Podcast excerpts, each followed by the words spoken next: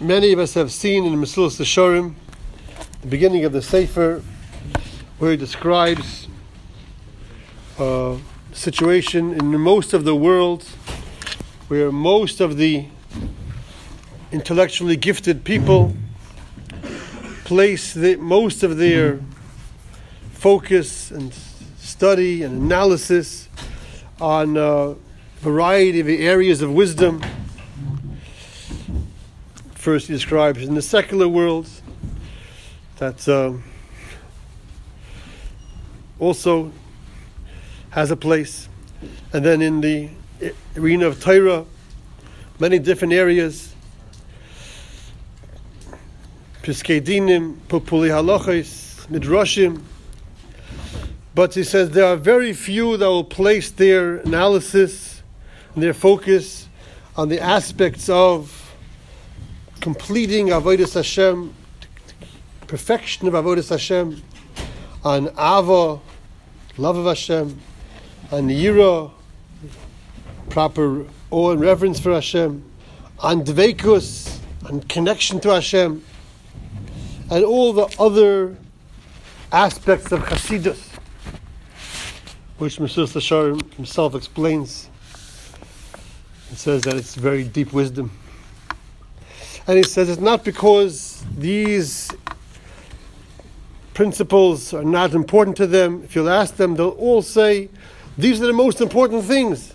Avos Hashem, Yiras Hashem, Devekus. Of course, these are the most important things. And that no one can be called a truly wise person, a chacham, unless he has them all fully clarified. But the reason why they don't spend a lot of time and effort studying these areas is because they're so well known about and they appear to be simple they don't see a need for placing careful analysis and study about these inyanim of Ava, Yira, Dveikus, Shleimus Avoida, and all the aspects of Chasidus. So he's attributing as the cause the fact that it seems to the to these even very gifted people that there isn't a need for studying carefully these areas as important as they might be. They don't need real careful analysis and study and eon. He assumes, I know what Ava is, I know what Yira is, I know what Chasidus is. And Mr. Hashem proceeds to explain and show how they don't know. But it seems from the Chovos HaLevavos that there may be another cause that blocks a person from wanting to analyze these areas. Could be something perhaps deeper or additional that's in addition to just the assumption that there isn't a need for Eon.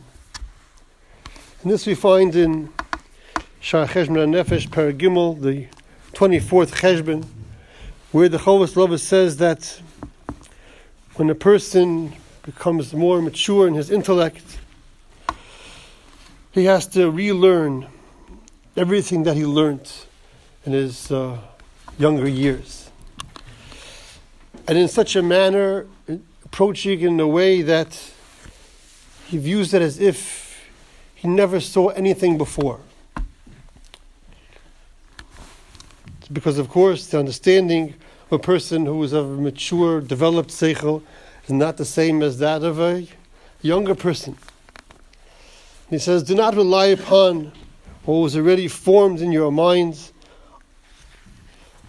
These uh,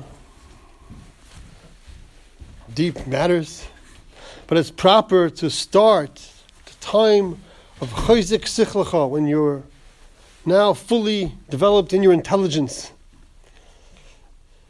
That might, be age 40, right? Ben Abarim Labina to be ma'ayin in the Torah and the Nevi'im as if you never learned a letter. It's a totally fresh view. Now, this is, of course, not a simple matter. Um, when the Shiva Racha related how Rabbi Kvega's sons wrote that when they learned with their father, they could sense that he was learning the Gemara as if it was for the first time. That was amazing. He was like, like, like amazed by it. But of course, that's Rabbi Kavegu in his memory. But even for an ordinary person, it's not so simple to take an approach of as if I never saw this before. And he says this also with regards to Torah Sheba'al Peh. The words of the Chachamim, the Kabbalah, you should study them and do not rely upon what was clarified in the, in the first learning. We learned the Sugya six times before. Don't rely upon that. But demand of yourself as if one who was just starting and whatever is not clear, should ask from the Chachamim. But you should view it as if you're first starting to learn it for the first time. And that's the only way, it seems, that he'll be able to have a completely fresh, new, mature view. Otherwise, he'll be limited or, or sort of held back by this mindset that I know this already. Then he continues with an amazing statement. It says, Val tashi hagaiva.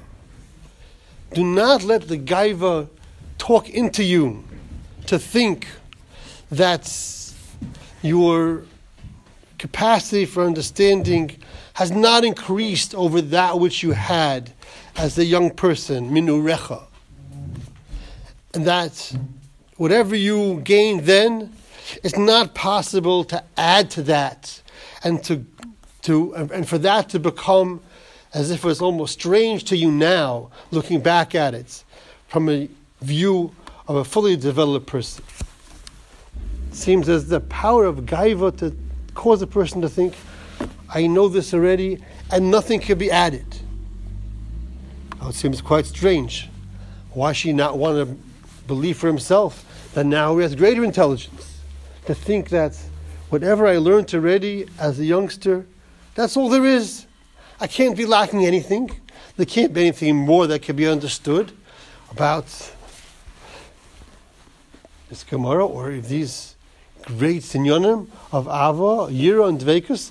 I learned already about Avas Hashem and Yiras Hashem and Dvekus Hashem, and can't be anything more. So, a lesson here.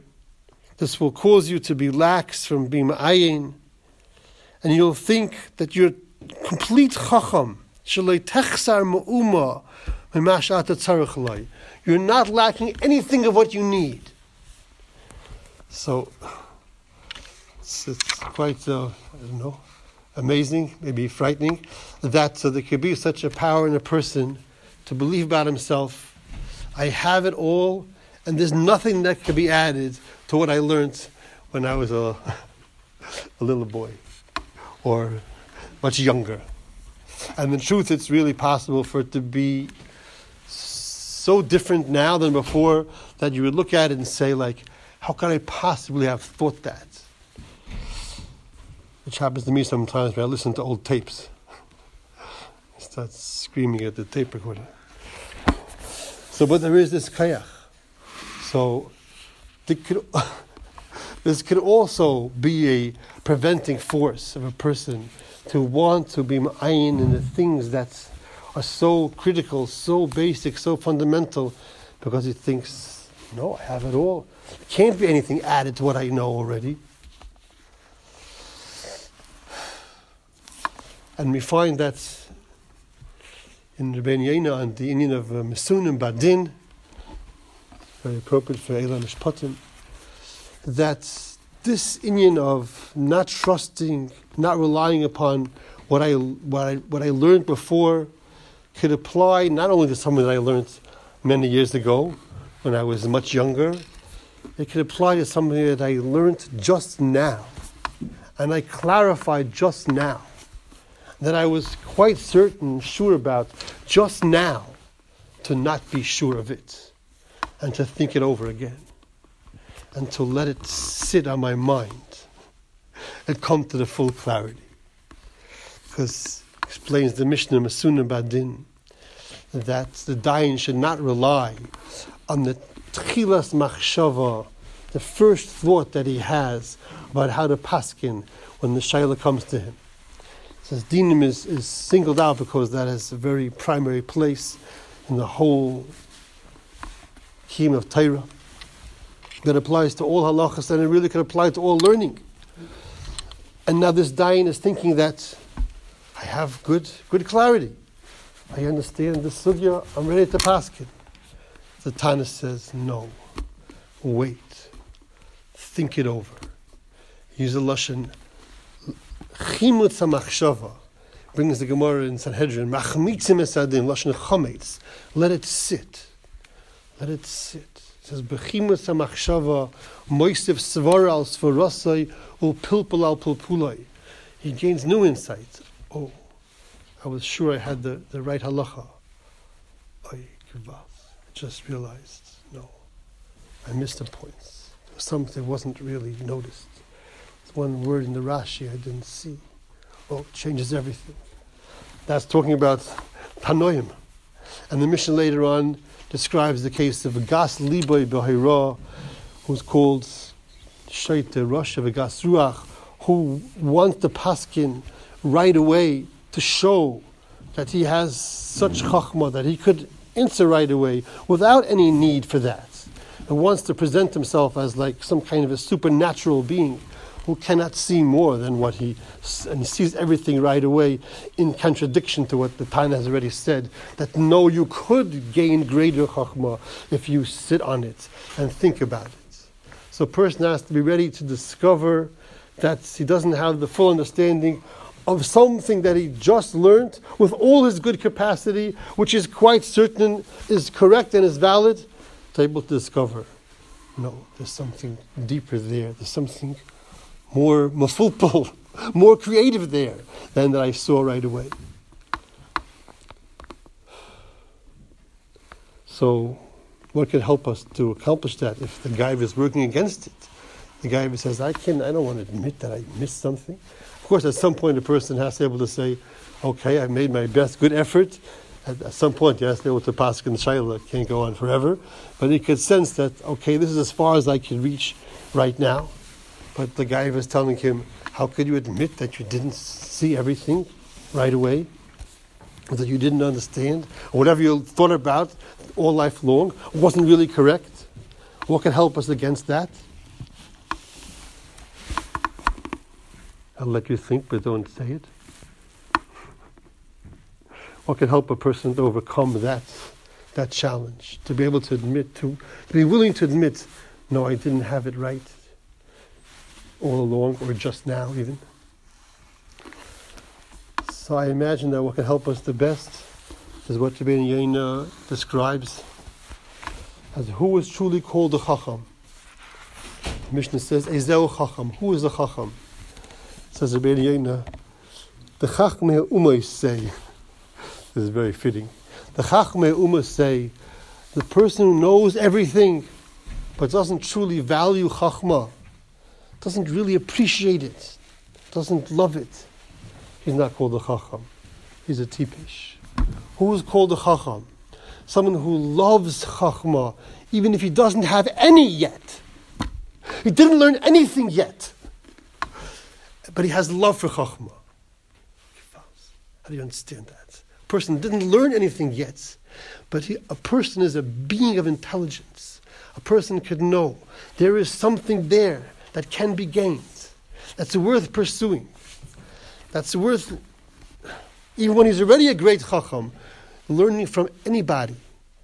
And it seems from the, from, from the Mishnah, Ben Bachi there, that this is not a simple matter to learn from any person.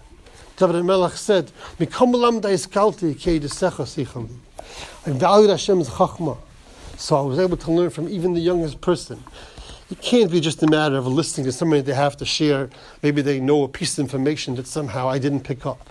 It means a real, sincere humility, hearing what they have to offer, getting onto their wavelength somebody much younger, much less knowledgeable, maybe only knows one thing. Let me hear it from him.